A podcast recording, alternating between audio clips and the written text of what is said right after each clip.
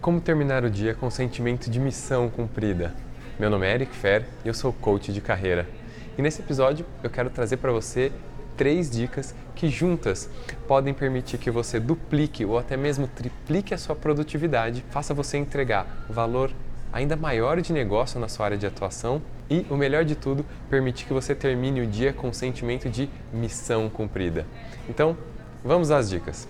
A primeira dica é planeje o seu dia no dia anterior. E quando eu faço essa recomendação para os meus clientes ou para pessoas conhecidas, geralmente eles me dizem, Eric, é, no fim do dia eu, não, eu quero descansar, não é o momento que eu vou fazer algum tipo de planejamento, alguma coisa de trabalho. Só que esse, esse tipo de planejamento é algo realmente muito simples. É você sentar por 5 ou 10 minutos, fazer uma lista daquilo que você tem que fazer no dia seguinte, dar uma ordenada para ter mais ou menos o nível de prioridades e simples, é isso, acabou.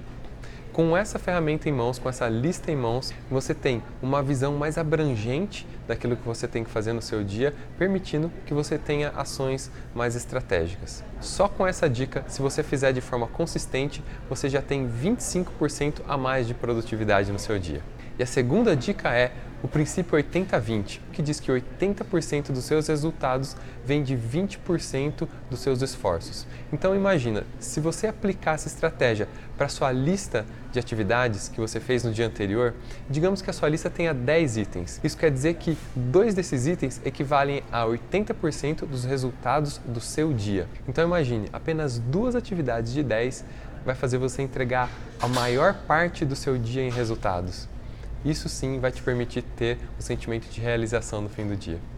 E a terceira dica, e ela é igualmente importante, é você começar o seu dia com a atividade mais importante da sua lista. E essa estratégia é especialmente desafiadora para o mundo corporativo pela necessidade de multitasking que as empresas exigem e também pelos diversos imprevistos que acontecem ao longo do dia.